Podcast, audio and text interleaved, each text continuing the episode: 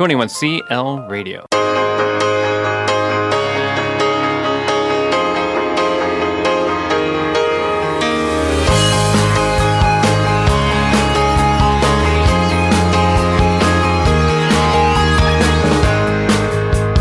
You're listening to the Run Your Life podcast with host Andy Vasily.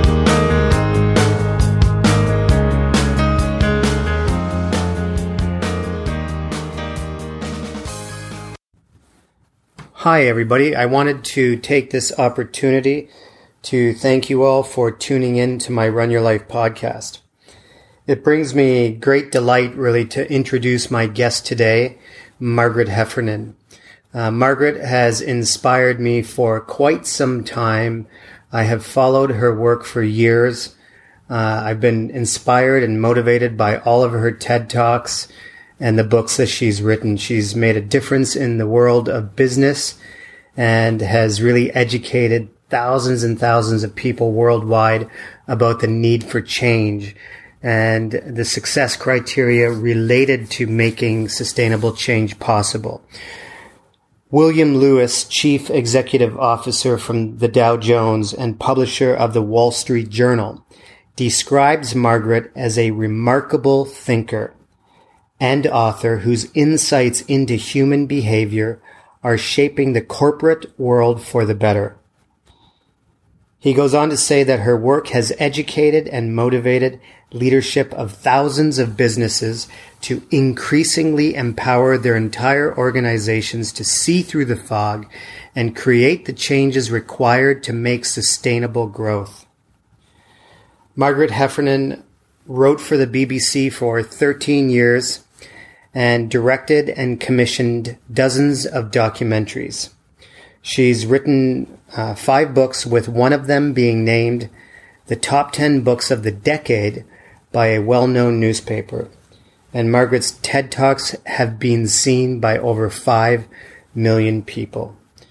Um, I invited Margaret to be on the podcast uh, several months ago, and she's in high demand. She travels the world constantly, and I'm eternally grateful for Margaret accepting my invitation to speak on the podcast today. And in this episode, we dive into her work, we dive into her philosophy and vision, and really her hope for the future. Um, she's, as I said, very inspirational, and I'm I'm sure you will find value in this episode and uh, kind of glean some insight that you can apply to your own life. Uh, I've included in the show notes all of Margaret's TED Talk links as well as links to her books. So without further ado, my episode with the amazing Margaret Heffernan. Hello, everybody. Welcome to my Run Your Life podcast series. Uh, it really brings me great joy, and it's such an honor to have uh, my guest, uh, Margaret Heffernan, on my show. Um, and Margaret, just before we begin, I, w- I truly want to let you know that even though we've never met in person, I, I really consider you you a mentor who has really who has really shaped my own learning related to growth, learning, and development. In particular, its application in education. And although a lot of the the work you do focuses on the corporate world and the business world, I feel as though there's very strong application and value in the world of education and the work that teachers do day in and day out to bring bring out the best in themselves and their students. So I really want to thank you for taking the time to be on the show today, Margaret. Oh, that's it's absolutely my pleasure. Thanks for inviting me. So I guess we can start right away. Can you just give my audience just a snapshot into the work you do and the vision that you have? Yeah. Um, so I write, I write books about, I guess, loosely speaking, where we as individuals and um, as organizations if you like, like, like our, what are the, some of the behaviors and beliefs that impede us doing what we know we want to do and what we know we actually have the capacity to do, but which we somehow sometimes fail to do. Um, so I'm very focused on kind of beliefs and behaviors in cultures within organizations.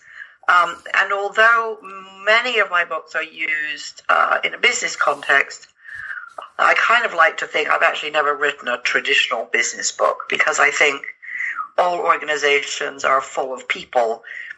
And unless we think of people as whole people, you know, with private lives and families and so on, um, then we'll always miss something important. So I'm always trying to work the integration between individuals and collectives that they move into, whether they're schools or companies or governments or whatever. Yeah, and I think it's that idea of both personal and professional development. And to me, the, the two are so closely intertwined in the work that we do. Um, that it's very hard to separate who we are as a person from who we are as a professional. And can you give us a peek into the five books you've written and kind of the main objective of each one? Sure. Um, the first book I wrote was a book called The Naked Truth and um, it was really looking at um, women in corporations, I guess.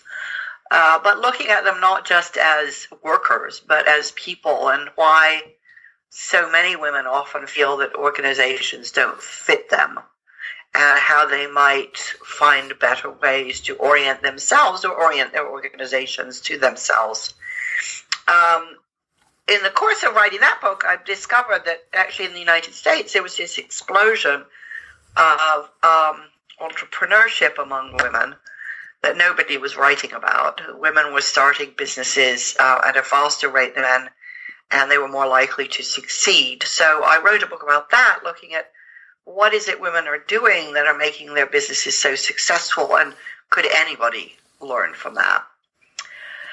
And then my third book, which is probably the book for which I'm best known, is a book called Willful Blindness Why We Ignore the Obvious at Our Peril. And it looks at the human tendency to ignore, marginalize, trivialize some of the things we most need to pay attention to. And it really derived from an observation that every time there is some kind of personal or institutional failure, it's not because uh, we didn't know. It's because we sort of chose to look away from what we knew was difficult. And um, and that was followed by, I think, a ch- more cheerful book yeah. called A Bigger Prize, which looked at um, how competition works on people and organizations and society, uh, which turns out to be not quite the way um, that classic economists or indeed Darwinians like to tell us it works. And it looked also at the human capacity for collaboration and its ability to, I think, deliver more for individuals and for the world um, than doubling down on our competitive instincts. And then the last book was a very tiny little book that um, I was asked to write by TED uh, I've given a number of TED Talks, and they asked me to kind of bring together some of the learning actually from all of those books in terms of how we can make changes, um, really mostly, I would say, in organizations, um, where change often feels so huge as to be daunting. So, what are some of the small things that anybody could do which will have an impact on the places where they live and where they work? And one of the things that I absolutely love about your work, in particular, uh, your TED talks and, and that, that driving, the driving themes that keep reappearing in your TED talks to reinforce the, the big idea of the ordinary hero. And you are really a spokes, spokesperson for the ordinary heroes. And I think of, you know, Alice Stewart, some, George Kneale, uh, Cynthia Thomas, some of these amazing people um, who did amazing things, but really reinforcing that message that we're all uh, capable of creating change. And Gloria Benefield, you know, in particular, and the change that she uh, created. But th- that idea that willful blindness is about, you know, that idea that we oftentimes choose to look away, like you said. And I think in education, it's so prevalent. Um, we know so much about what uh, impacts students and that idea that We know the science and research behind movement, the importance of movement and, and testing in particular and, and the negative implications of testing. But there's a lot of willful blindness happening in education.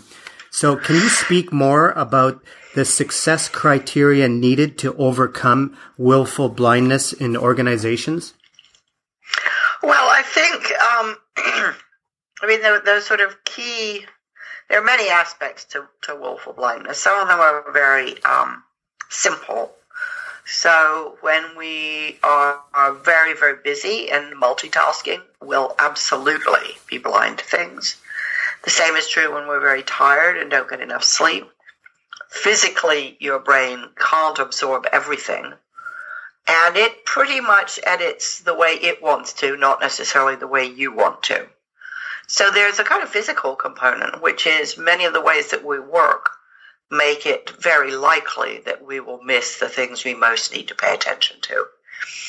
Um, it's also the case, I think, that uh, most organizations suffer from a phenomenon which I guess you would call um, organizational silence, which is that lots of people have ideas and concerns and issues which they don't voice. And they primarily don't voice them because they're afraid that if they do, they'll be punished by uh, supervisors or coworkers if they say something unpopular or controversial or difficult.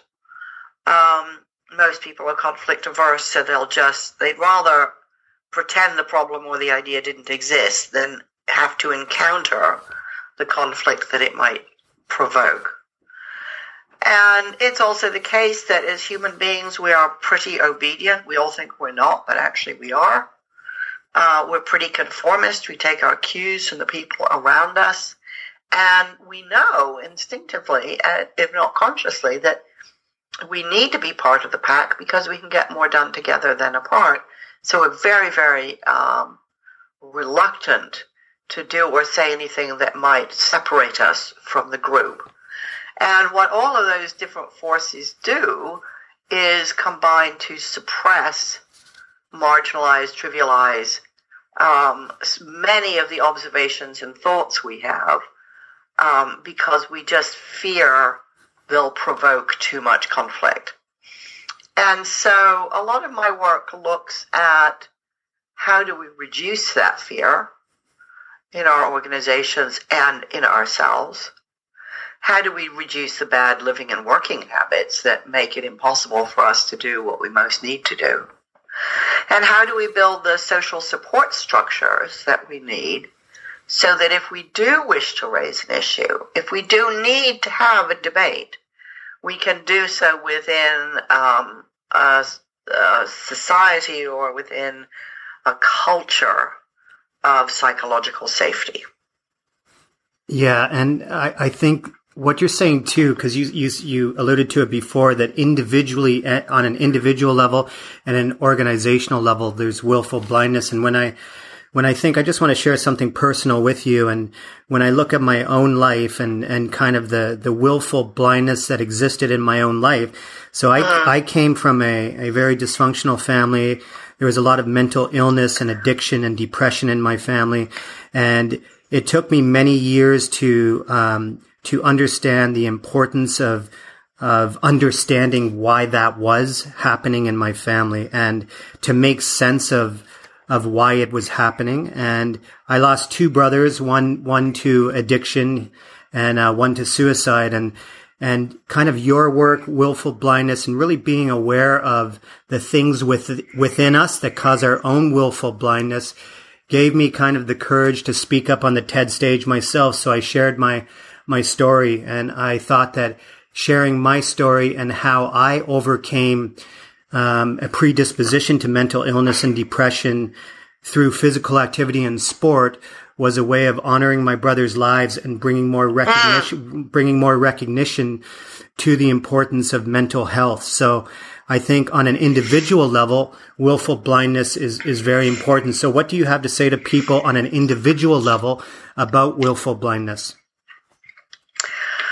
It's tricky. I mean, I I can understand to some degree where you come from, and I would say that you know in my own family I've had similar experiences. I think the really crucial thing is that as painful as it can be to look at some of these truths, the the fact is, if you can raise them in a reasonably um, careful productive way, it creates infinitely more possibilities. And I think one of the things I discovered in all the research I did around willful blindness is that people feel instinctively or even unconsciously that by ignoring things, it makes them kind of feel better. And the reality is that it creates more risk and more uh, discomfort for them.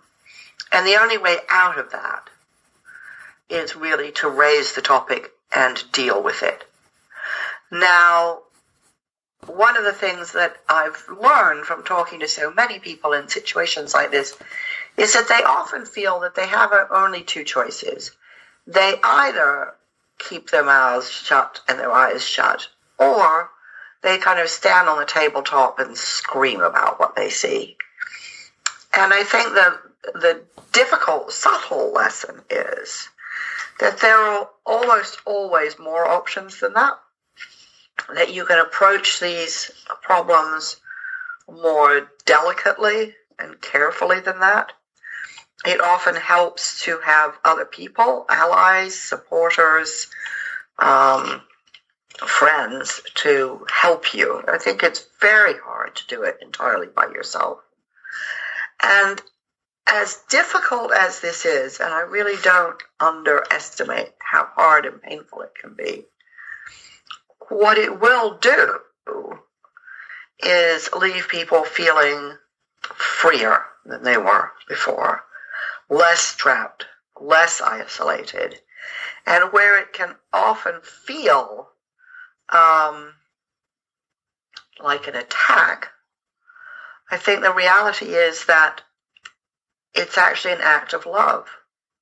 That if you really love someone in your family, in your community, actually being honest about where you are and what's happening is a gift.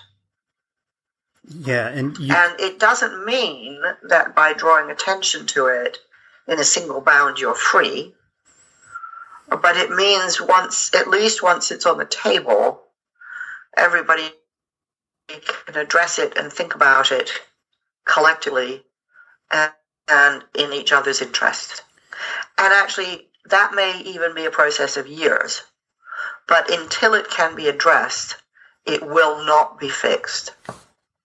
Yeah, and I think you you you said in in a recent uh, TED talk that silence guarantees no change, and that's exactly what you're saying, and that you know, to emphasize what you say about candor being safe and, you know, how critical candor is within our teams and within our families and, and everything. And when I think of silence, I think of some research that I read on that idea that when we suppress things and we keep things inside, there's actually a, an inflammation of our nervous system.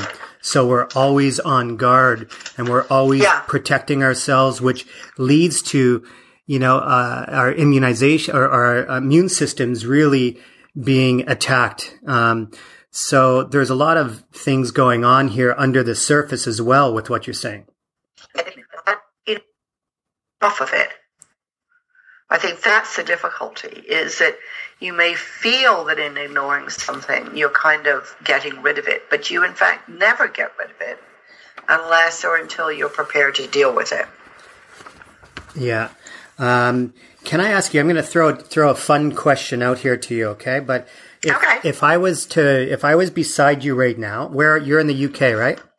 Yeah. Okay. So if I was beside you right now and I took you by the hand and I brought you into a time machine and I could catapult you, if I could catapult you back in time to your 22 year old self and you uh-huh. could, you could step out of the time machine and you had only one minute with yourself to just offer advice based on what you've learned in your own life and how you continue to learn, what advice would you offer your 22 year old self? Oh, wow. That's quite a tricky uh, thought exercise, isn't it? 22 years old. So when I was 22, I had just graduated from university. Um, what would I say to myself? Uh, I would say maybe two things. One is don't worry too much about what other people think. They mostly think about themselves. And the other thing I would say is um, when people are angry with you or don't like what you've done, don't take it personally. Don't think it's an attack on you. Learn from their response. Think about what is it they're saying to you that you can use. And you're never going to please everybody all the time. So do what you want to do. Take the feedback as something useful and recognize that if you're doing really good work that's meaningful to people, some people definitely won't like it. And and what is your biggest hope if you were to to look into the future? What is the biggest hope that you have in regards to the work that you do ultimately? Well, that's a really great question because I was thinking about it this morning. I work on a leadership program in the UK. And, uh, and we had a meeting yesterday to talk about how it's going. And I was thinking, actually, it's, you know, it's gone very well. Everybody's learned a lot. They've grown a lot.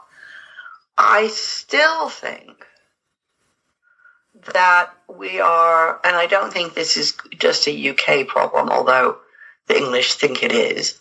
Um, I still think that we are, we work so hard to be cordial that we rarely say what we think. And this leaves us in what I think of as a mutually assured stalemate. Yeah. I don't tell you what I'm really thinking, and you don't tell me what you're really thinking. So we're endlessly second guessing each other and estimating. And sometimes we get it almost right, and sometimes we get it completely wrong. But in our desire to be cordial, we often miss the big differences between us, which could be really interesting. And I think we don't sufficiently appreciate that actually what is different between us has value. I would not ever wish to spend my life with somebody exactly like me. I can't imagine anything more boring. I'm interested in people who are not like me. And, um, and I think we need to learn much better than we currently do how to manage and respect those differences between us. Yeah, and I, I, I go back to the Dr. Alice Stewart. What an amazing story. And she, she surrounded herself, um, by, well, in particular, George Kneale, right? Her biggest yeah. critic. And what you're saying is exactly that. You know, Alice Stewart would never have accomplished what she did or changed the world like she did had she not embraced a different perspective and George Kneale's work, right? Yeah. And I think it's, um, you know, it's this thing her daughter told me about Alice, which was it wasn't that she loved arguments, but she was prepared to have them and she became very good at them. And I think this is something we all need to pay attention to. You know, we've noticed how, you know, in, certainly in the US and the UK, people feel right now as if they can't even talk to the people that they disagree with well, we're never going to get anywhere if we stay there, right? We're just going to be in our opposite corners, glaring at each other.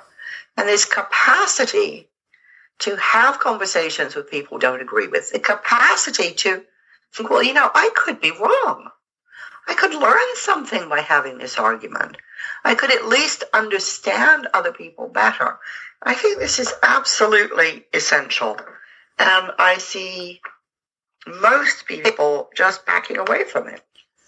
Yeah, we're trying to create a culture in our school here where um, critical feedback, um, not just um, appreciative feedback, but honest critical feedback and removing the emotion from that in order to grow and learn. We're really trying to create a culture of that and having uh, candid discussions with our colleagues in order to drive each other forward and to learn and grow. And Yeah. we have a, a consultant that works with us from New Zealand, and he brought this amazing uh, story uh, forward to us one day with the senior leadership team that was all about 200% accountability. And he used the example of a, it's a moving company in New York. I don't know if you've heard of this, and I forget the name right now, but it's a moving company in New York that all of the employees are ex convict uh, convicts and um, drug drug addicts, and and the it's a nonprofit company that is trying to inspire these people to find a life of purpose and hope and to give them Yeah. a chance. And they base themselves on the on the premise of 200% accountability. So not only am I 100% accountable for myself, but I'm also 100% accountable for my colleagues' actions and and ensuring that they they support each other and they call each other out when they kind of mess up. And the the moving company started off by being you know, not really known at all, but then it rose in, in uh, popularity and customer rating reviews skyrocketed because they were so responsible and, and they had such a strong work ethic based on this 200% accountability, which transcends work and then begins to apply to their own lives. So it's, it's a really beautiful story of exactly what you're describing, you know, uh, feedback and, and critical, uh, feedback for growth. Yeah. No, I think that's crucial. And it's so interesting because in the meeting I had yesterday, we were reviewing this program I, I work on. And, um, and one of my colleagues had a piece of feedback for me. And getting it out of her was like pulling teeth. You know, and she felt that on one occasion I'd been rather heavy handed. And, you know, and I'm pretty sure she's right. And it's fine. You know, I, I didn't kind of fall to pieces and or storm off in a huff. I think that's really helpful feedback. It makes me think again differently about kind of what happened and what I need to do differently. And it's okay. You know, it's okay. I'm glad to know this. And what I think is extraordinary, and I not kind of deliberately pulled it out of her. Um, I don't think it would ever have come up. So is you, you, so I yeah. think you know, I think this preparedness to say the hard stuff, to say it with goodwill, to say it, you know, calmly and you know, and professionally. I, I think this is absolutely essential, and I think it is astounding how much time and energy and credibility we sacrifice when we don't do it. And I say, I think, you know, I think the intent is always good. I don't want to upset people. Um, but how is anybody ever going to grow and develop if people don't provide honest feedback?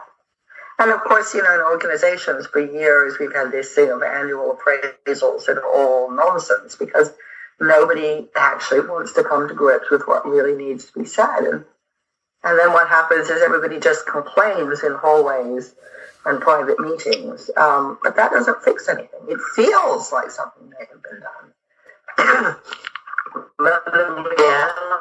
it doesn't fix.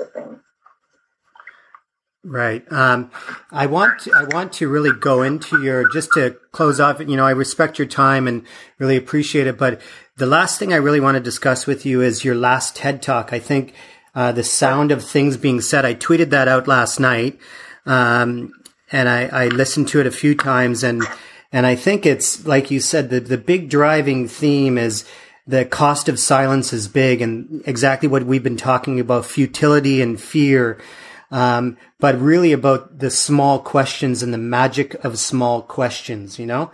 So can you just speak to that last, that last talk and, and the big idea about magic questions? Well, I think, you know, and I said earlier, I think people feel, you know, they can either be silent or they can scream. And, and I think often the, the best way and to be fair, the safest way to start a conversation which you feel needs to be had is to just start exploring. So the question might be, you know, are we sure this product or this plan is everything we hoped for? Um, if it was never got better than this, would we all feel it was good enough? Um, what have we missed?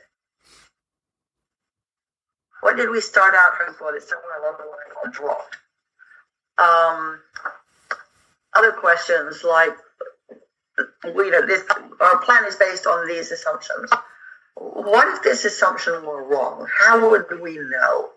What if the decision were wrong? How would we know? Questions like that, you know, I think would be an attack. They have the spirit of exploration in them, which is just, you know, for our own collective benefit. Let's just explore this a little bit further, which I think, you know, it's pretty hard to reject. And I think when you start learning to formulate sorts of questions, you learn quickly how to keep conversations open, how to get them to go a little bit further, a little bit deeper, um, and to create an environment where people do have reservations or ideas that they just haven't, you know, managed to get out or that nobody listened to, it gives another opportunity for people to uh, say what they think matters. I really liked how you you also mentioned the idea that uh, good questioning and through questions we can uncover hidden potential. And to me, questions also uh, are all about arousing curiosity, which is really uh-huh. which is really an education. Arousing curiosity and sparking curiosity is really at the heart of inquiry based teaching and learning you know, the, yeah. the power of questioning. So I'm going to, I'm going to share that, uh, talk with, uh, our staff here to really emphasize that importance of, of, um, ongoing questions to stimulate discussion. Um, so. Yeah, and I think it's also very helpful sometimes to, you know, put oneself in someone else's shoes and think, okay, so if I weren't a teacher, I were a student, or if I weren't a student, I were a teacher, or if I weren't a teacher, I were a parent how would this feel? Would it make sense to me? What would be puzzling to me about it? Or what might make me feel uncomfortable about it? And just, you know, kind of do those thought exercises for yourself as a way of gaining some sense of the different perspectives and how they might respond to what you're presenting. Right. Yeah. Very, very valuable. So, Margaret, um, again, I, I, appreciate your time and, and, uh, I think you can be, you, you're, well, you're found on Twitter at your name, right? Margaret Heffernan. it's actually M underscore. Oh, M underscore. Okay. And I have a website, which is just www.mheffernan.com. Okay. Um, I'm going to share your books and all of your TED Talks in, in my show notes, but um, I really want to thank you uh, sincerely for taking the time to uh, be on the podcast. And uh, I hope that uh, administrators and educators listening to this um, will begin to to look more at your work and and read your work and uh, uh, really embrace your message. So, Margaret, thanks for taking the time to be on my Run Your Life podcast. Well, thank you, and thanks for excellent questions. Okay, thanks, Margaret. You have a great day. You too. Take care. Bye bye. Bye bye.